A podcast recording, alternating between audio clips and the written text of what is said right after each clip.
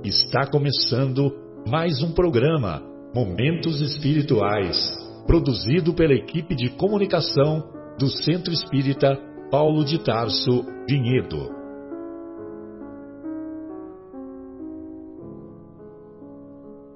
Se guardas contigo o estigma do sofrimento, indagando pela solução dos velhos problemas do ser e da dor, se percebes a nuvem que prenuncia a tormenta e o vórtice traiçoeiro das ondas em que navegas, vem conosco.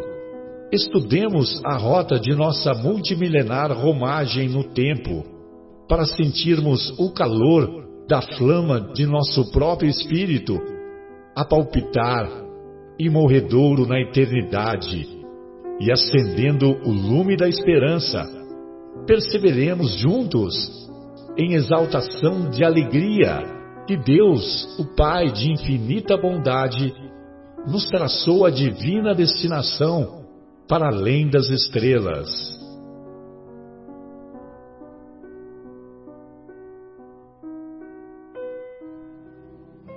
Então vamos lá. Então iniciamos é, é, mais uma edição do capítulo do programa Momentos Espirituais, programa que irá ao ar no próximo dia 5 de junho, na próxima sexta-feira, 5 de junho de 2020. E hoje é, discutiremos na primeira hora o capítulo 11 de O Evangelho segundo o Espiritismo, Amar ao próximo como a si mesmo. Uh, uh, e na segunda hora estudaremos o capítulo 30 da obra Boa Nova, capítulo intitulado Maria. Vamos saber sobre Maria, lá nas revelações do Espírito Humberto de Campos. Muito bem, hoje estamos na companhia do nosso querido José Irmão, da nossa querida Fátima. Fatinha, que bom, conseguimos retornar, legal, seja bem-vinda. Do nosso querido Marcos Melo e do nosso do nosso Bruno e da nossa Adriana. É, e o José é, o tio Agnello estava tava plugado, estava linkado aqui conosco e agora, pelo que eu estou vendo, deve ter tido um outro, um outro problema. Muito bem. bem é, então, lá no, no capítulo 11, é, então nós vamos encontrar lá no, na obra lá no, nas anotações do evangelista Mateus, lá no capítulo 22, é a seguinte passagem: Os fariseus, ao ouvirem que Jesus havia feito os saduceus se calar, reuniram e um deles, que era doutor da lei, perguntou-lhe perguntou-lhe para tentá-lo: Mestre, Mestre, qual é o maior mandamento da lei? Jesus lhe respondeu: Amarás ao Senhor teu Deus de todo o teu coração, de toda a tua alma e de todo o teu espírito. Este é o maior e o primeiro mandamento. E eis o segundo, que é semelhante àquele: Amarás teu próximo como a ti mesmo. Toda a lei e os profetas estão contidos nestes dois mandamentos. Muito bem. Então vejam vocês que o, o fariseu que fez a pergunta para Jesus, ele fez a pergunta é, e essa passagem é semelhante àquela passagem que dá que, que, que faz com que Jesus conte a parábola do bom samaritano. Mas aqui nós vamos deixar a parábola do bom samaritano lá para o capítulo 14, que é onde o Kardec o colocou, que é o capítulo é, Fora da Caridade não há salvação. E então, é, quando esse fariseu, esse doutor da lei, pergunta para Jesus, ele queria saber, é, ele queria saber se Jesus utilizava os conceitos lá da Torá. Torá significa luz divina, luz de revelação, de acordo acordo com o que nós aprendemos com o professor Severino Celestino, que é o especialista em judaísmo. E ele, quando Jesus diz: Amarás ao Senhor teu Deus de todo o teu coração, de toda a tua alma e de todo o teu espírito, isso se encontra lá em Deuteronômio, lá no capítulo 6, versículo e amarás teu próximo como a ti mesmo, encontra-se lá em Levite, no capítulo 19, versículo 18. Então, essas duas passagens, elas já se encontravam lá na Torá.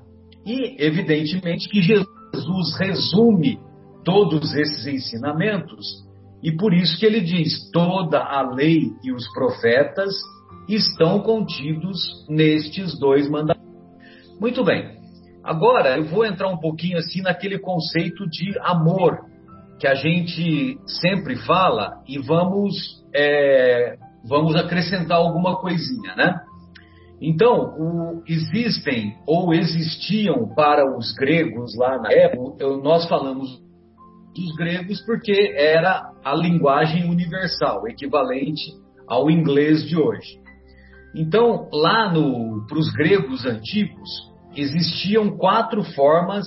De... A primeira é o amor eros, a segunda, o amor estorge, a terceira, o amor filos, e a quarta, o amor A primeira, amor eros, é aquele amor, aquele amor da afinidade entre duas pessoas que vão se unir em um relacionamento. Então, é, é aquela é aquele sentimento daquela atração química, daquela atração física que vai fazer com que duas pessoas, geralmente do sexo oposto, acabam se unindo e constituindo família.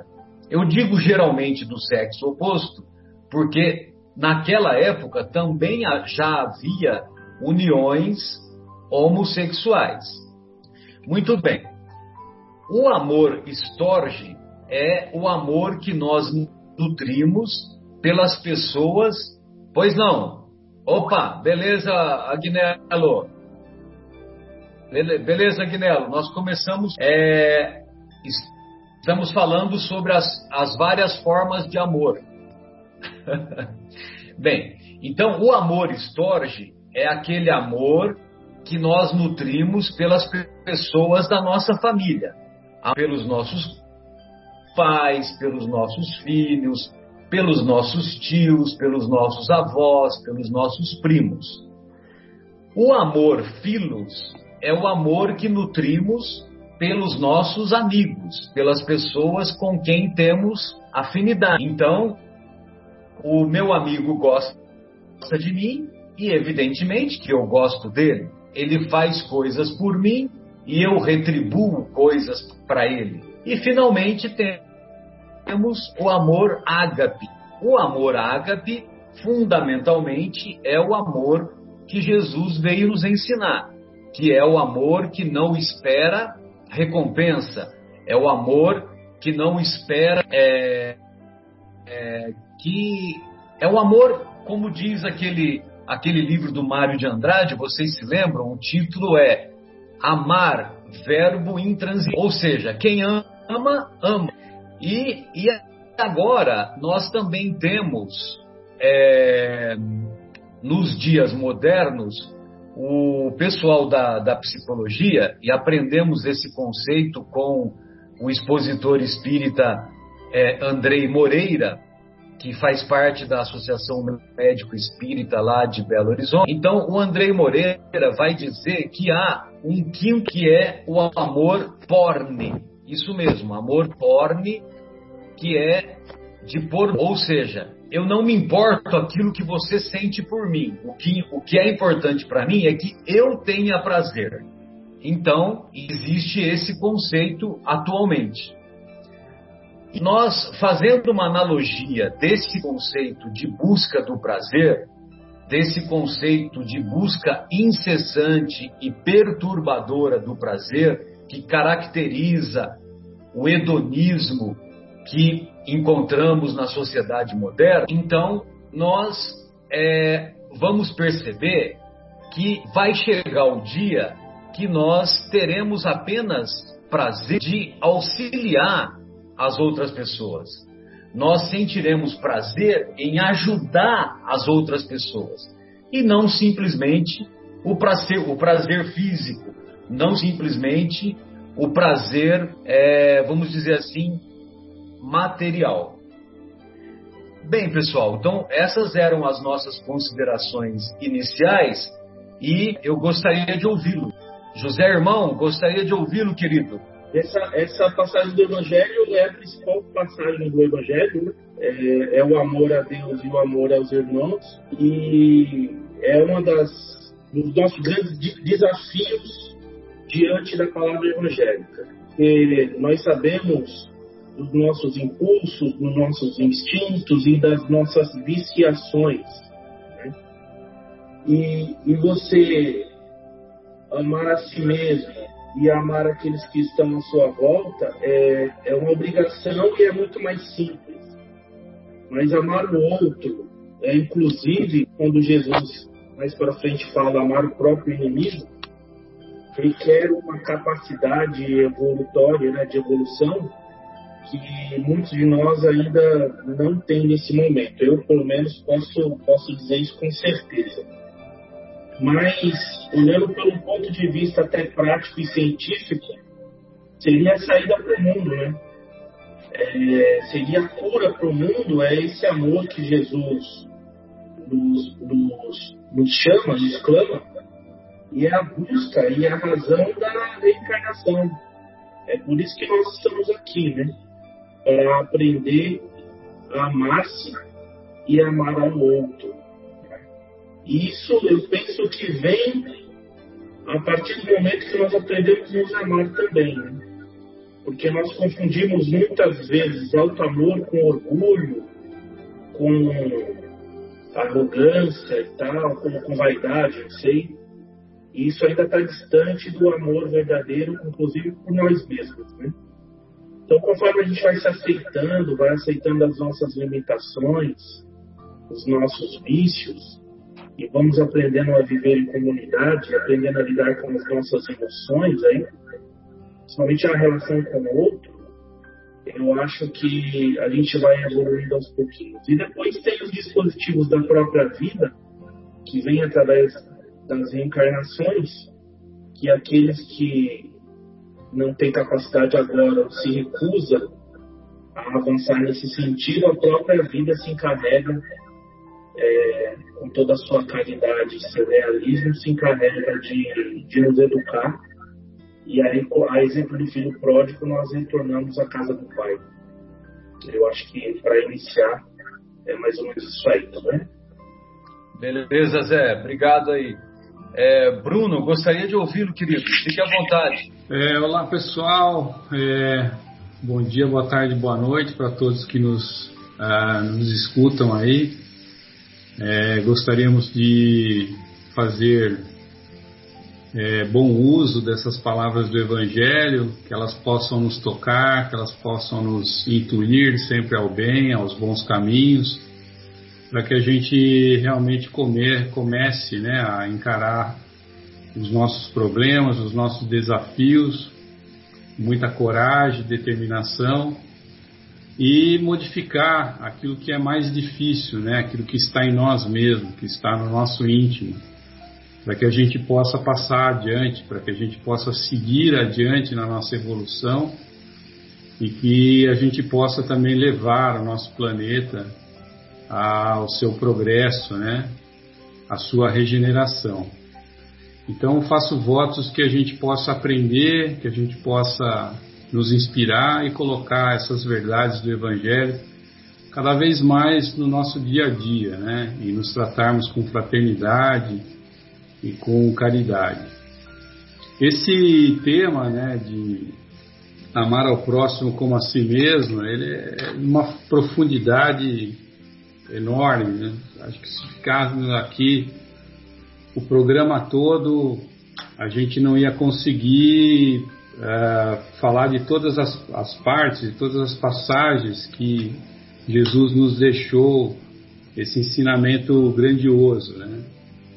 É, nós é, sabemos que Jesus, como nosso governador espiritual, como o espírito mais iluminado que o nosso planeta já recebeu, ele, quando veio aqui, baseou os seus ensinamentos em, em, em duas pilastras, né? duas, duas colunas de granito. Né? E essas colunas de granito que sustentam todo o seu evangelho são essas duas máximas. Né? A primeira, a paternidade de Deus, né? Nós temos essa felicidade. Então, como eu falava, né? Nós temos a, é, a segunda coluna, que é a respeito do amar ao próximo como a si mesmo, né, que, que diz a respeito da fraternidade de todos os homens. Então era mais nesse ponto que eu gostaria de colocar a minha reflexão. E ela está contida no, naquela instrução dos Espíritos de número 11, desse capítulo que nós estamos estudando. A fraternidade de todos os homens, ela é impedida no nosso planeta, na nossa sociedade hoje em dia, por causa do egoísmo, né? O egoísmo, filho dileto do orgulho, que é esse defeito ainda que nos atrasa nessa manifestação e nesse crescimento que nós deveríamos todos ter para levar o progresso moral da nossa humanidade e também o progresso do nosso planeta. O progresso moral é a alavanca dos mundos celestiais. É através dele que nós vamos conseguir ascender nas escalas de mundos perfeitos, em direção aos mundos perfeitos, em direção ao, é, ao crescimento espiritual que nós devemos ter. Mas uma coisa que eu tenho muita dificuldade é que parece que nesse momento da nossa existência, pelo menos eu questiono muito isso comigo no meu dia a dia, eu e muitos outros companheiros, eu percebo que nós chegamos naquela fase é, que Paulo de Tarso também passou, né? No momento que Paulo de Tarso ele falou a respeito, que é ele diz que por que que não faço o bem que eu quero, mas o mal que não quero esse faço. Então eu me sinto assim, eu, eu sei, eu, eu, eu, tenho, eu tenho a fé, eu tenho a confiança, né? Eu, eu quero me entregar a Jesus, eu tenho fé e confiança na paternidade desse Pai maravilhoso me concebeu e concebeu todos os homens, mas eu ainda não consigo. Por que, que eu não consigo? Por que, que eu ainda reluto? Por que, que eu ainda fico me mantendo nessa situação? E eu vejo no nosso mundo a situação que nós vivemos, todo mundo fica marcando passo nessa situação e a gente parece que não se melhora. Logicamente que nós temos um olhar muito crítico de nós mesmos e muito crítico da nossa sociedade. Mas lendo algumas, algumas coisas, principalmente que dizem respeito à reforma íntima, como começar, como movê-las, eu cheguei à conclusão de que nós temos que combater o egoísmo que nós temos, e isso não pode deixar para amanhã, nós temos que começar ontem. E para combater esse egoísmo, nós temos que ter muita determinação, porque é muito difícil. Nós temos que ter força porque exige muita força para enfrentar. E o primeiro, a principal virtude que nós temos que desenvolver para enfrentar isso é a coragem. Porque nós precisamos ter muita coragem de, de cutucar lá dentro, buscar dentro do nosso íntimo coisas que na maioria das vezes nós nem sabemos que, exist, que existem. Se nós chegamos nesse ponto de Paulo de Tarso, nesse pensamento, e nós descobrimos que nós não queremos mais ser quem somos, mas ainda não somos quem queremos ser, então precisamos pensar numa estratégia e um planejamento para começar o combate desse egoísmo, que é o verdadeiro devorador das inteligências humanas. Não basta ter um intelecto desenvolvido, se na hora de nós raciocinarmos a gente utilizar como forma inicial e primária o nosso egoísmo. Se formos analisar, vamos ver que ele é o causador das maiores misérias do mundo. E ele, por si só, é a negação de toda a caridade que Jesus nos ensinou. E sendo assim, ele acaba se transformar no maior obstáculo à felicidade de todos nós. Se nós analisarmos a história de Jesus, vamos perceber que Jesus era o exemplo de caridade. Jesus não tinha nada de egoísmo, muito pelo contrário. Depois eu vou fazer um outro comentário de um livro que eu li, um capítulo que eu li, a gente vai comprovar mais uma vez essa grandiosidade de Jesus em se doar para que uma mensagem fosse entregue nas nossas mãos. Essa mensagem de amor que ele veio nos trazer. Então, Jesus é o exemplo da caridade. Jesus é o contrário de todo sentimento egóico, de egoísmo, de egocentrismo. Abriu mão de si mesmo. E em contrapartida, nós temos Pilatos, que é o exemplo próprio do egoísmo. Fazendo aqui um parênteses, o Pilatos é o nosso irmão, ele também é filho de Deus. E com certeza tudo isso que ele passou e que aconteceu com ele, ele também vai ter que resolver. Então não é uma crítica a Pilatos, mas sim utilizando ele como um exemplo que na ocasião foi um exemplo do egoísmo. Por quê? Ele viu ele viu e falou para os hebreus que Jesus era um homem justo e perguntou: por que, que vocês querem crucificá-lo? Mas ao mesmo tempo que ele viu isso, ele lavou as mãos, dizendo: Eu não me importo, façam o que vocês quiserem.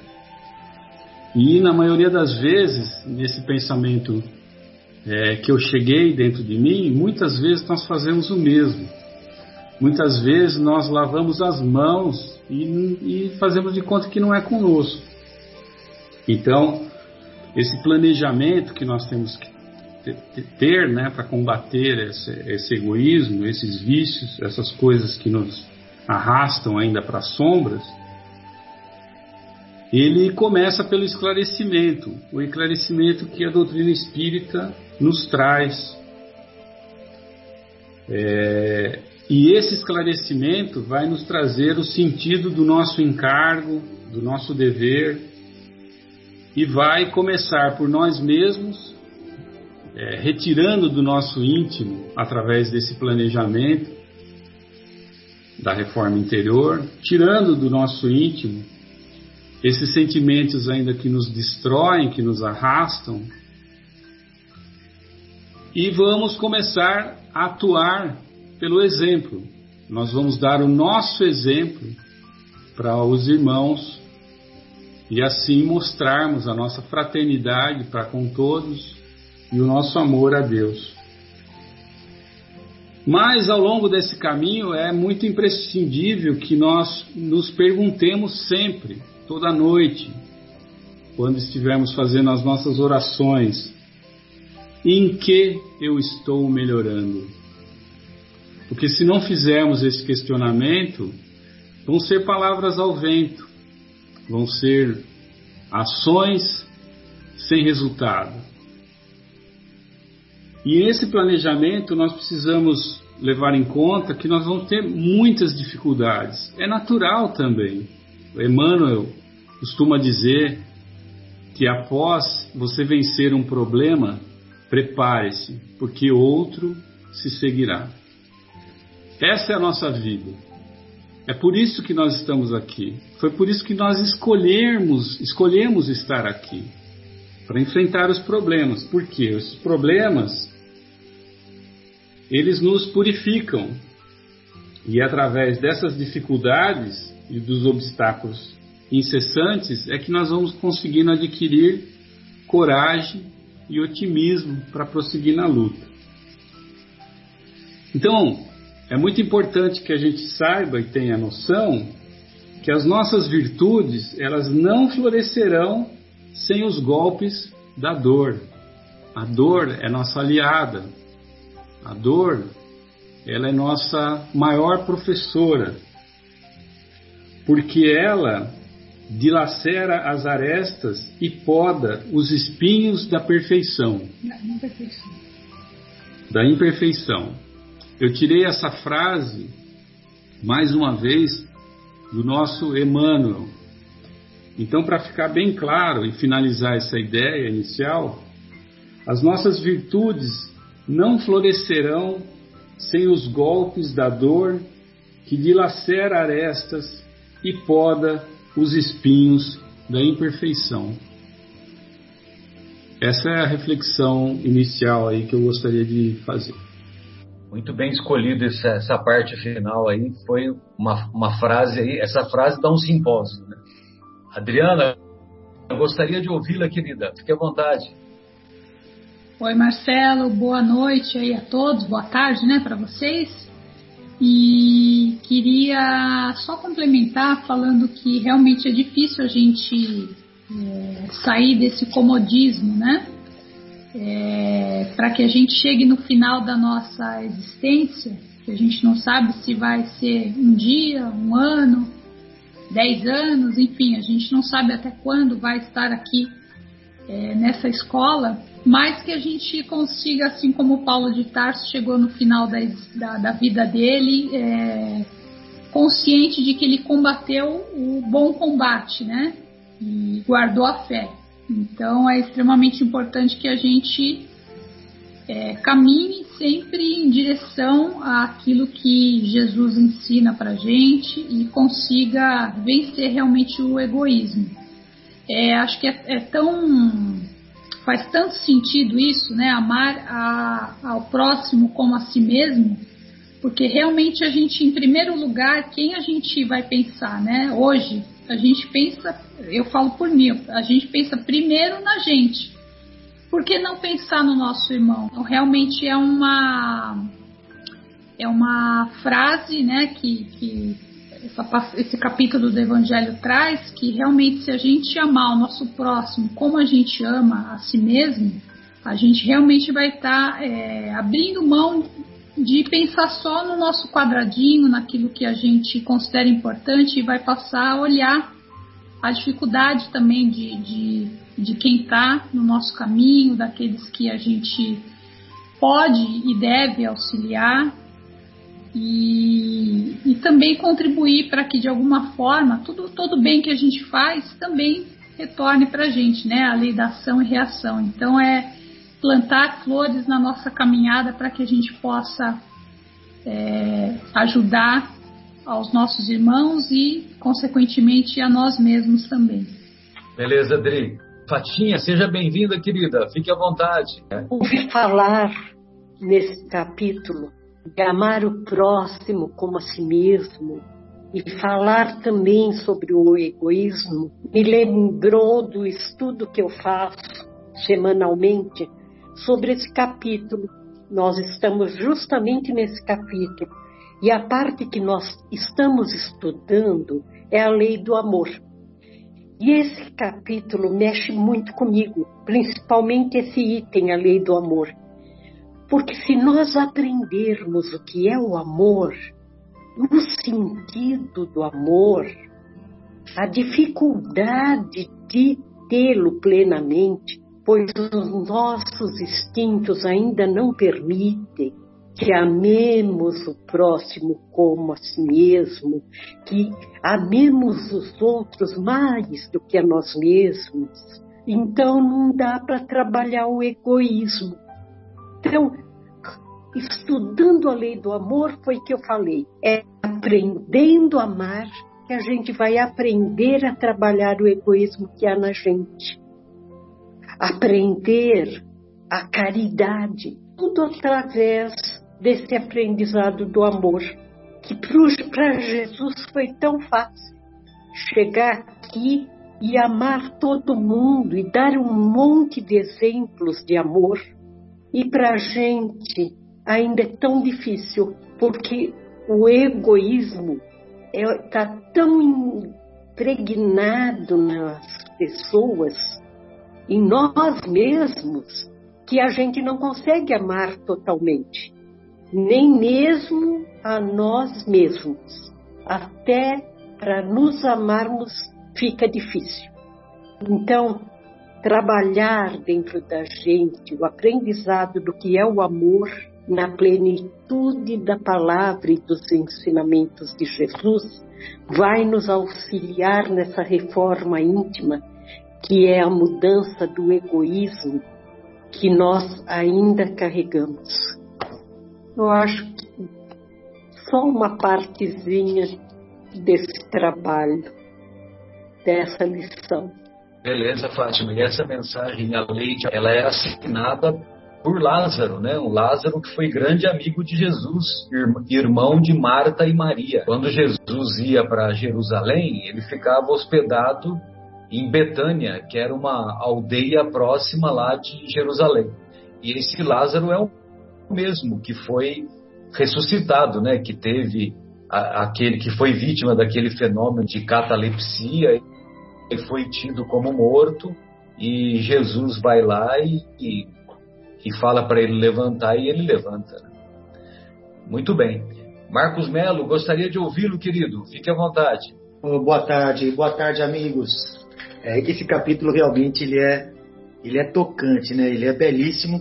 Não só esse, mas o que vem pela frente aí também Maria do Boa Nova que me toca muito e me emociona, inclusive.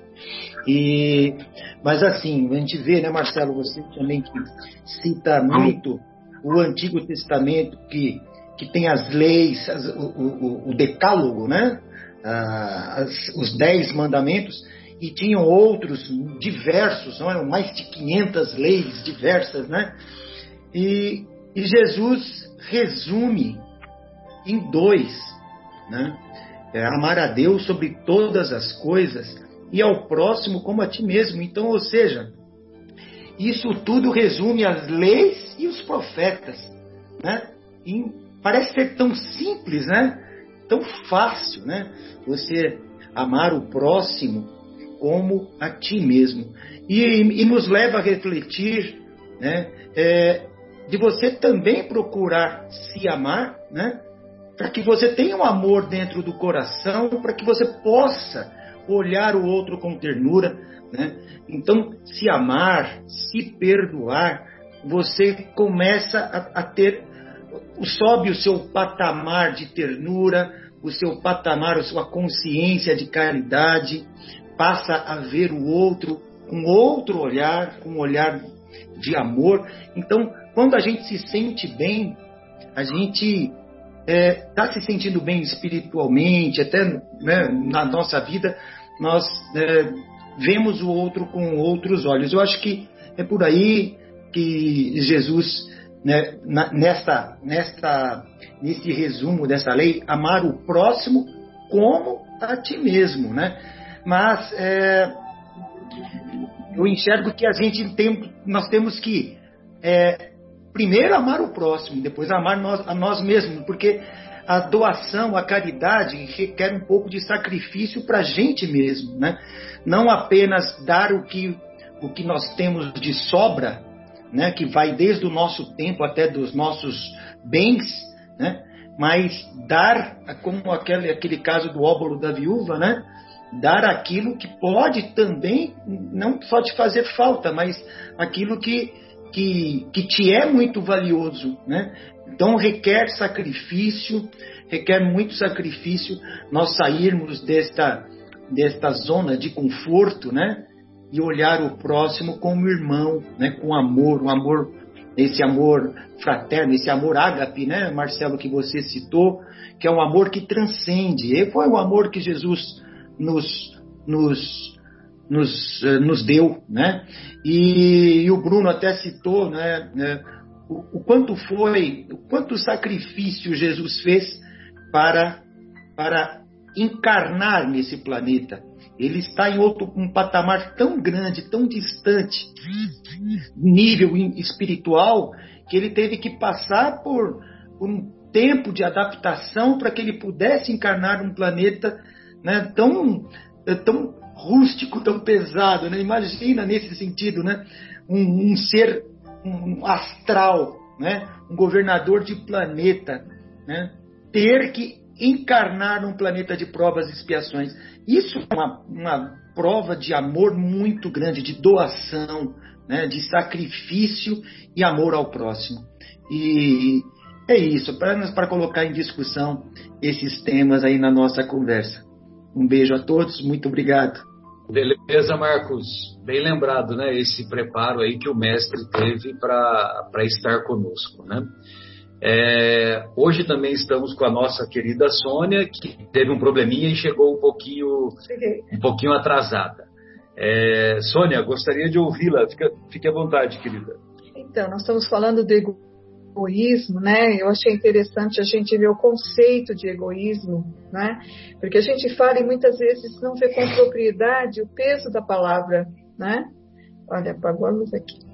O amor, egoísmo, o amor exagerado aos próprios interesses a despeito dos, dos de outrem.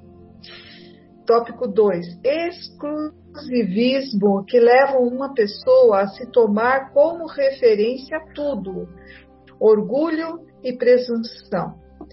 E o egoísmo é a chaga da humanidade. Isso a espiritualidade fala com grande frequência, porque o egoísta ele não consegue desenvolver o amor fraternal, o amor ao próximo ele pensa nele, ele pensa em segunda, segundo, segundo momento dele, dele também terceiro. e em terceiro seus, né?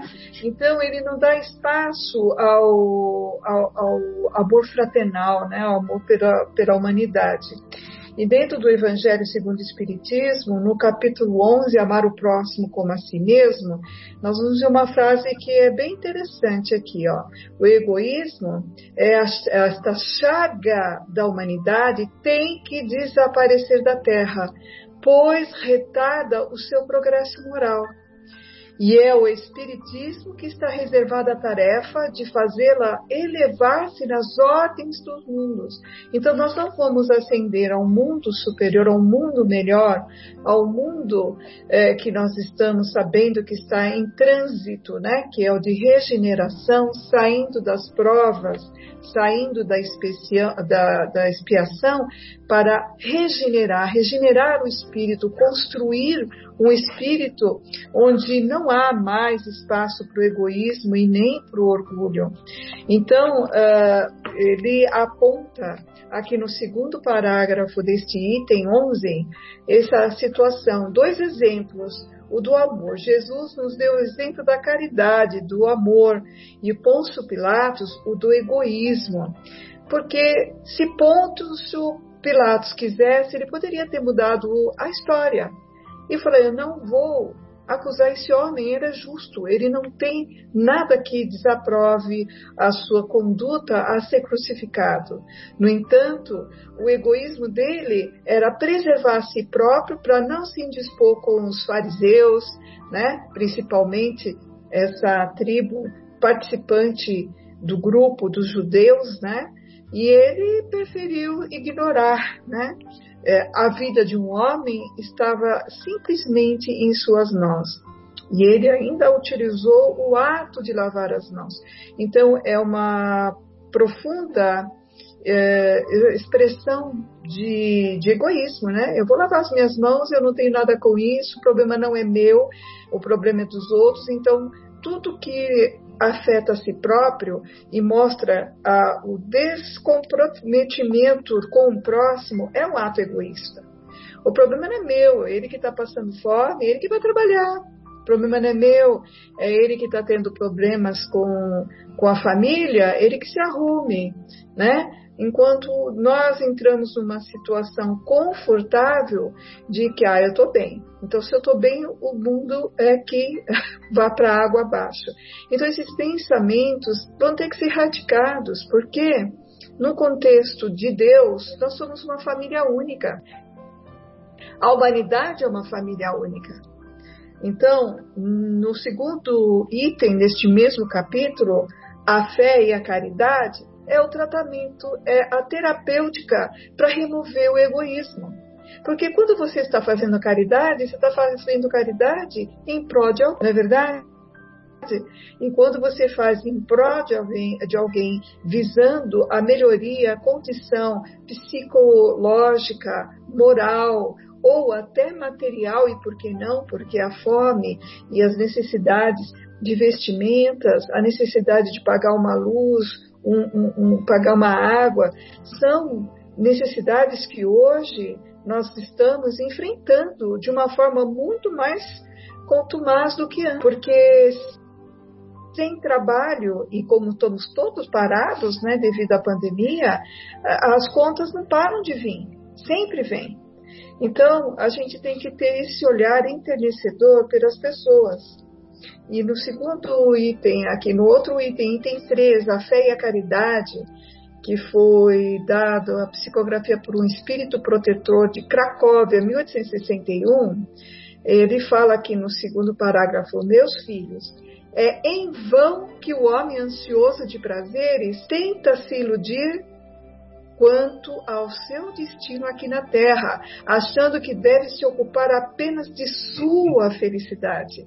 Nós estamos convivendo com um grupo grande de pessoas para aprender a, a desenvolver o amor fraternal com as pessoas e não se, se esquivar.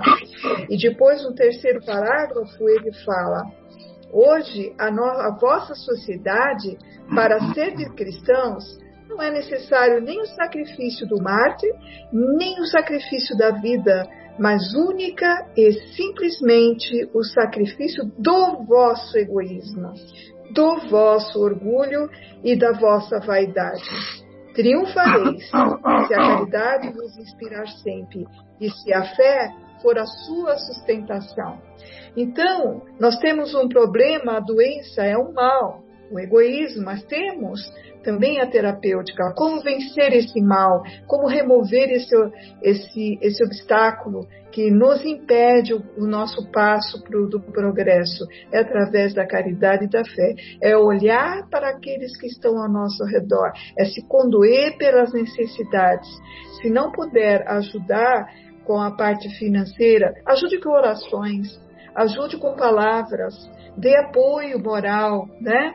Indica o evangelho, porque o evangelho, ele é a luz, ele é o consolador, ele é o psicólogo de cabeceira. Essas são atitudes que a caridade se expressa não necessariamente naquela que é a mais fácil de todas, que é a monetária, né? Muito fácil tirar o dinheiro e dar alguma coisa, mas às vezes nós estamos precisando de outras expressões da caridade do nosso comportamento. E nós somos observados naquilo que nós fazemos, não só pelos nossos parentes, amigos, pelos, nós somos também observados pelo plano espiritual, inclusive daqueles que ainda não ganharam a luz do entendimento. E eles nos vendo, nos esforçando, no nosso esforço constante de querer ajudar, eles despertam também o interesse de que o melhor negócio de Jesus é ser bom, né? É ser caridoso. É, existe uma expressão, né, Marcelo? O Marcelo sabe melhor que eu, que se o ladrão soubesse que é tão bom ser bom, né? malandro, né? se o malandro, é, se o malandro, ladrão qualquer um, se o malandro soubesse como é bom ser bom, ele seria bom só por malandragem, para retirar o seu interesse. Mas Pode começar de uma forma meio obtusa, através de um interesse próprio, mas a caridade ela é contagiante e ela abre os nossos corações, seca feridas. E a gente vai perceber que depois a gente não vai utilizar essa intenção da malandragem de querer receber o de bom, mas a gente vai fazer um ato contínuo de prática e é algo tão bom e tão contagioso que nos faz elevar tanto o espírito que nos faz querer fazer sempre, repetir sempre. E é uma nova vertente do futuro da humanidade. É preocupar-se com o próximo. Está longe, está fora do, do seu campo de auxílio, está do outro lado do planeta, porque nós vimos que as dificuldades se espalharam pelos cinco continentes então vamos orar, vamos fazer a caridade da oração, de pedir a luz e o entendimento, compreensão, paciência, tantos aqueles que ficaram como aqueles que estão partindo. É uma caridade, é uma expressão. É isso que eu queria falar. Boa noite a todos. Bem, é, o, o, Bruno, é, após essa colocação aqui da nossa querida Sônia, é, e colocando assim um pouquinho de, de esclarecimento naquilo que você falou sobre, sobre o egoísmo, que a gente precisa treinar para ser menos egoísta, essa coisa toda, né? essa autoavaliação que devemos fazer incessantemente. O André Luiz fala na obra Vivendo o Evangelho a respeito desse item, o egoísmo. Então ele diz assim: você não vence o egoísmo de uma só vez, mas pode alcançar pequenas e seguidas vitórias na vivência do dia. Alguém na condução lotada está de pé e desconfortável. Alguém em fila qualquer está à seda à frente. Alguém na sala de espera está impaciente. Vê o seu lugar. Alguém à mesa está com fome, com mais fome. Sirva-se depois. Alguém no escritório é inexperiente.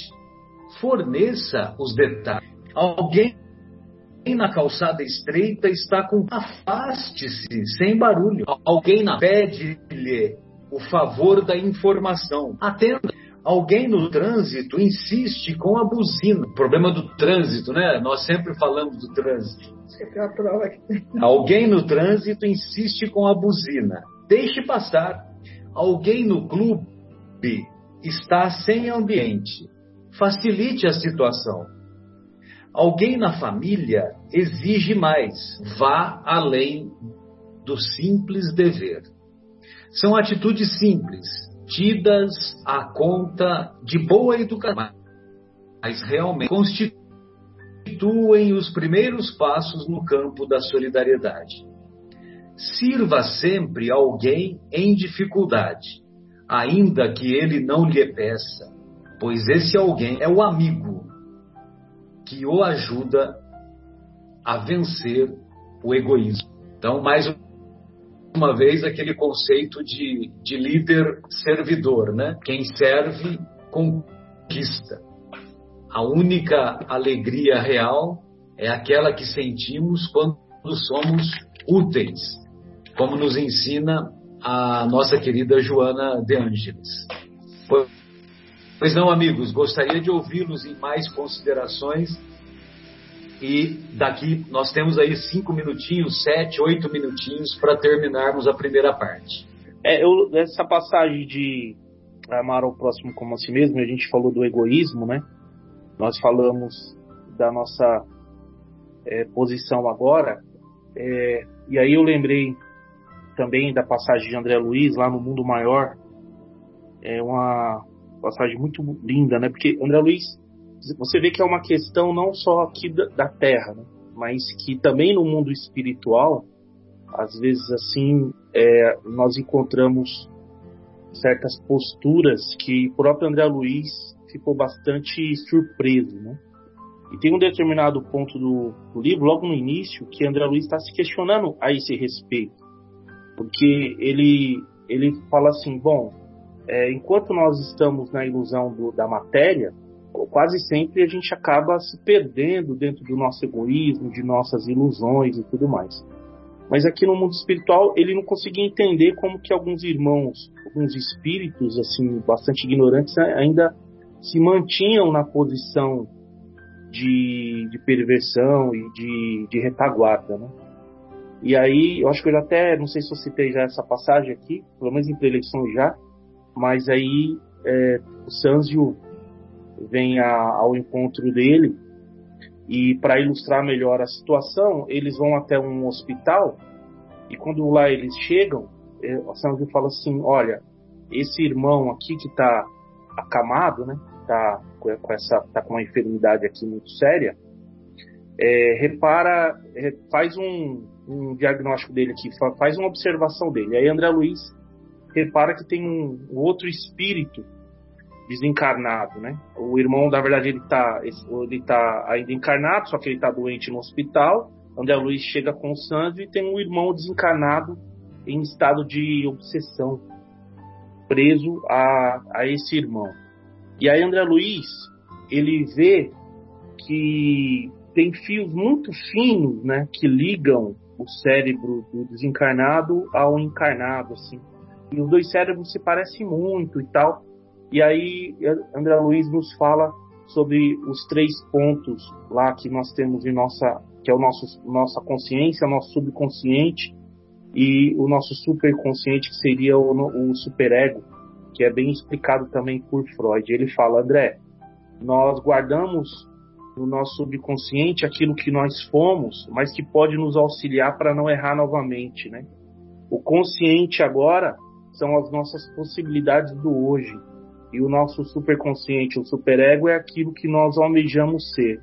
Esses irmãos, por conta do ódio, eles não, não almejam mais o futuro, desperdiçam a oportunidade do presente e ficam presos ao passado. É como se fosse uma casa de três andares, da qual eles despencaram do, do terceiro, rolaram direto pelo segundo e estacionaram no porão.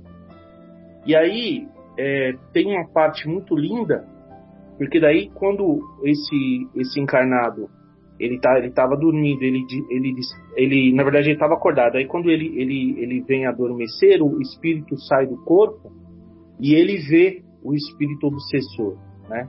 E no, a, imediatamente eles entram novamente em contenda, né? Eles, é, eles começam ali quase que a, a brigar, digamos assim, é, os dois espíritos começam a se pegar, né? E André Luiz disse uma coisa assim, ele fala assim, bom, vamos intervir tal. Ele fala assim, André Luiz, esses irmãos, eles estão assim ainda tão em situação difícil que embora nós já tenhamos uma certa consciência do bem, é, nós não conseguimos alcançá-los. Deixe que a irmã Cipriana, que é a, a responsável pelo trabalho, deixe que ela intervenha por nós, porque nós, você vai aprender aonde o, o amor pode alcançar, onde as palavras já não têm mais alcance. Né? E aí, quando a irmã Cipriana entra na sala, o amor dela é tão grande que a simples presença, o espírito acalma é, a contenda entre os dois espíritos, né? Não por acaso, quando ela entra, entra uma grande luz junto com ela, né? E aí, diante disso, quem que vai ficar, não é? Quem, quem que não vai ser tocado, né? Por isso. E o espírito desencarnado, ele pensa estar diante de Nossa Senhora, de Maria, né? E aí é uma passagem muito linda, né? Porque daí ele se ajoelha e pede perdão, imaginando que está, imaginando que está em frente de Maria e tudo. E a irmã é, pede para que ele se levante e consegue intervir através desse amor. Então, é, é importante realmente que a gente possa colocar em prática hoje todas as possibilidades que Jesus nos dá para não levar para depois é, esse, às vezes essas montanhas de sombra que nós trazemos no coração. Não é fácil, porque requer uma grande um, um, uma atenção constante, né? Uma vontade muito profunda em querer se transformar. E o Evangelho ele vem nos chamar por diversas vezes, né, ao silêncio e ao trabalho renovador. Então é, é bastante importante que a gente sempre tenha a manutenção do Evangelho em nossos corações. eu sei que a gente está com o tempo aí meio apertado, mas eu gostaria de fazer só mais um último comentário a respeito daquilo que você falou. Você usou aí o exemplo do Evangelho do André Luiz que você leu para nós aí, né? Isso daí é uma, é uma forma de a gente mover a nossa reforma íntima, né? E eu, eu fiz esse comentário lá no meu comentário inicial e eu acabei por esquecer, né, que essa reforma íntima a qual eu estava me referindo é do livro Reforma Íntima Sem Martírio, é do Vanderlei de Oliveira e é psicografado né, pela Hermance Defoe. É, é um livro muito bom para a gente ter esse começo, né? Que nós, ele fala que nós espíritas, nós estamos aqui, nós estamos tentando nos melhorarmos, nós estamos tentando dar esses primeiros passos aí. E ele diz assim, né, que nós é, já nos encontramos é, dispostos a esquecer o mal. A gente está disposto a esquecer o mal e construir o bem que nós pudermos, né? Então isso é um bom recomeço, né? Ele fala da reencarnação, que a reencarnação é sempre um recomeço, é sempre uma oportunidade. Recomeçar é uma palavra super inspiradora. Então só para é, fechar e para que a gente é, dê mais ou menos uma direção, porque eu preciso muito dessa direção, né? Como eu falei, de é, o bem que eu quero eu não faço e a, o mal que eu não desejo, esse sim é fácil de a gente fazer. Eu preciso desse direcionamento. Então ele fala no livro, né, que nós devemos nessa reforma íntima, é, no combate ao nosso egoísmo, ao nosso orgulho, nós devemos trabalhar, mesmo que estejamos cansados. Nós devemos que servir, mesmo quando carentes. Nós devemos estudar, estudar os temas do Evangelho que iluminam tanto a nossa alma, o nosso espírito, né? Mesmo que nos dias nós nos encontremos desmotivados, aprendendo mesmo que sem objetivos definidos. Porque quando nós não temos objetivos definidos, se nós forçarmos, se nós tivermos a disciplina, a determinação de estudar, o objetivo vai se mostrar, ele vai aparecer. Então, é, nessa situação que nós escolhemos ao longo de várias encarnações, pela nossa individualidade, por o nosso combatemos a coletividade e optamos pelo caminho do egoísmo, é, se em algum momento isso nos satisfez, vai chegar uma hora que isso não vai satisfazer mais, porque nós somos seres divinos, nós somos seres cuja paternidade é Deus Pai Todo-Poderoso, Criador de tudo, de todo o universo. Então nós nascemos realmente como Jesus nos disse, nós nascemos para amar. Então, se nós muitas vezes nos sentimos enfraquecidos e não temos um objetivo bem definido, vamos lembrar que recomeço é sempre uma palavra inspiradora. E que a lei, ela estabelece a morte do pecado e não do pecador. E só para finalizar, relembrando que Pedro falou no Ato dos Apóstolos, que a lei é abundante para todos, porque ela diz que todos nós merecemos misericórdia, piedade paternal, que nos assegura que o amor cobre a multidão dos pecados. Então, a nossa reforma íntima, ela tem que continuar. Ela tem que ir para frente. O momento é agora e nós temos que dar esse passo. Beleza, Bruno, maravilha.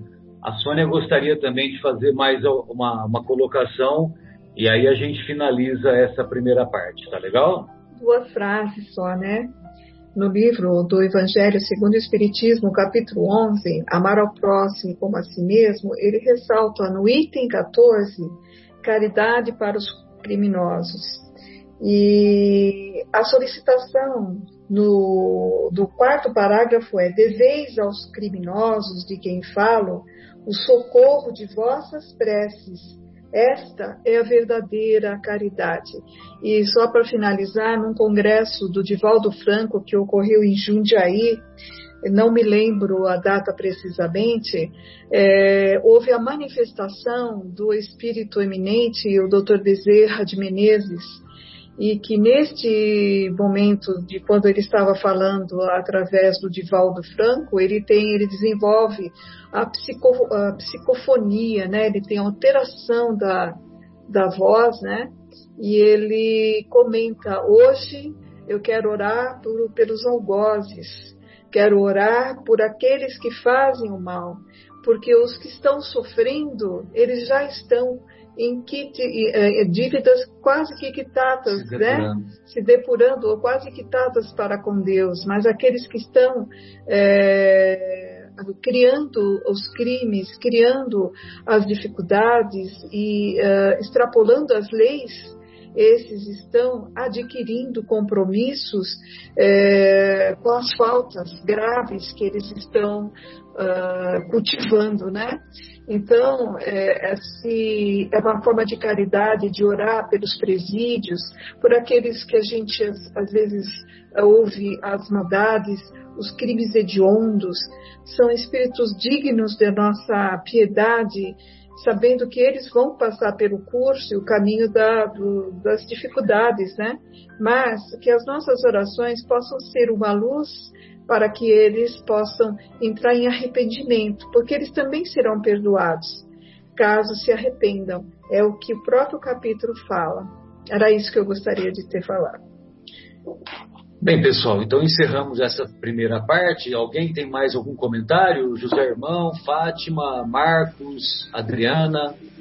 É, eu queria só dar um, um exemplo aqui para você ver como é difícil, né? Mas mesmo na época de Jesus, quando ele foi ser crucificado, né? Ali quando Pôncio Pilatos tinha lá Jesus e Barrabás, é, você veja que na, na, na mesma existência, uh, Barrabás, no final da, da, logo Jesus foi crucificado e ele ficou ali uh, livre, né? No momento que ele vai encontrar Maria e vai lá pedir perdão, porque uh, ele, ele foi transformado né, naquela situação por ver alguém sendo crucificado, alguém que ele sabia que era uma pessoa boa, e ele se converteu em, em uma pessoa que ficou ali auxiliando todos aqueles que Maria atendia, né? Ele, ele foi um servidor dos infelizes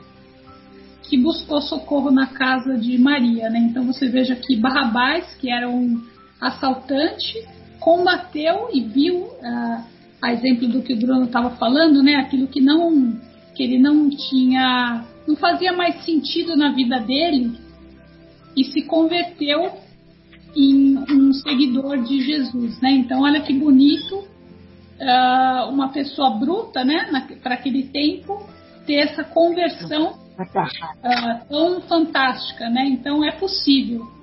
Como a Adri falou sobre Barrabás, na essa semana eu estava assistindo o, aquele filme Jesus de Nazaré e aí tem uma passagem que só está no filme, não tá, se eu não me engano, acho que não está no Evangelho. Eu não conferi os quatro, mas é uma passagem tão linda, né? É, porque também fala de Barrabás. Tem um momento em que Jesus entra no templo, isso no filme, tá, gente? É, como eu disse, eu não tenho certeza se está nos evangelhos. Porque o filme, vocês sabem que às vezes fazem algumas intervenções, né? Mas eu achei uma palavra, eu achei um, porque assim, para mim, no momento que eu estava vivendo semana passada, foi bastante importante. É, Jesus, ele entra no templo e ele está lavando as mãos, né? Lavando as mãos, fazendo aquela limpeza habitual. E aí Barrabás aproxima dele e fala assim: Jesus, é, eu sou Barrabás e tal. Aí Jesus fala assim: Eu sei quem você é. Aí Barrabás fala assim: O povo lhe ama, né? E o povo vai seguir você aonde quer que você vá. É, fale para nós o que nós devemos fazer e nós vamos fazê-lo, né? Nós, nós precisamos nos livrar do jugo romano. Aí Jesus olha assim, aquele ator é incrível, né? Porque ele, ele olha com um olhar tão terno, tão amoroso e diz assim: Então, Barrabás, ame. ame os romanos, ame a todos, né? É, se você quer lutar por mim, lute com a arma do amor. É tão linda essa passagem, obviamente que naquele momento Barrabás, que era bastante revoltado, é, fala assim: como é que eu posso amar os, os, romanos que estão perseguindo o nosso povo, estão escravizando e tal? E aí se afasta. É, eu não, como eu disse, eu não sei se é o evangelho, mas eu achei um, é uma passagem assim, simplesmente maravilhosa. Aí, como a, a, a Adri falou sobre Barrabás, eu lembrei dessa passagem aí só para ilustrar. Não vou me alongar muito, não, para a gente poder terminar, tá bom? Só rapidinho complementando, diz no capítulo, nesse mesmo item 8, a lei do amor, que até o mais terrível dos criminosos, dentro de seu coração tem a semente do amor plantada. Então, tem lógica tudo isso que ele acabou de falar, né? por mais perigoso, mais ruim que a pessoa seja, ela tem uma sementinha. Às vezes não direcionada para o lugar certo, mas a semente do amor está lá. Beleza, Fátima. Tem um pensamento aqui que a Sônia está lembrando, é, aí eu gostaria que você falasse, Sônia, e aí a gente encerra essa primeira hora, por gentileza. Então, é, uma forma, é óbvio que a gente não consegue desenvolver o amor, o mesmo amor fraterno que a gente tem com os nossos queridos, com as pessoas que nós somos, que somos uh, afetivos, né? Mas amar o inimigo é já não desejar o mal para ele. É, não desejar o mal para ele já é uma forma de, de, de amor. E essa expressão é muito importante porque é difícil você amar alguém que você sabe que fez o mal, que tirou a vida de alguém, que roubou, que fez crueldades, que fez crimes de ordens variadas. Mas o fato de você já não desejar o mal a ele e orar por ele já é uma forma de amor também. Muito bem. É, José Irmão, amigos, armemo-nos do amor. Então encerramos o nosso essa nossa primeira parte e retornaremos em seguida.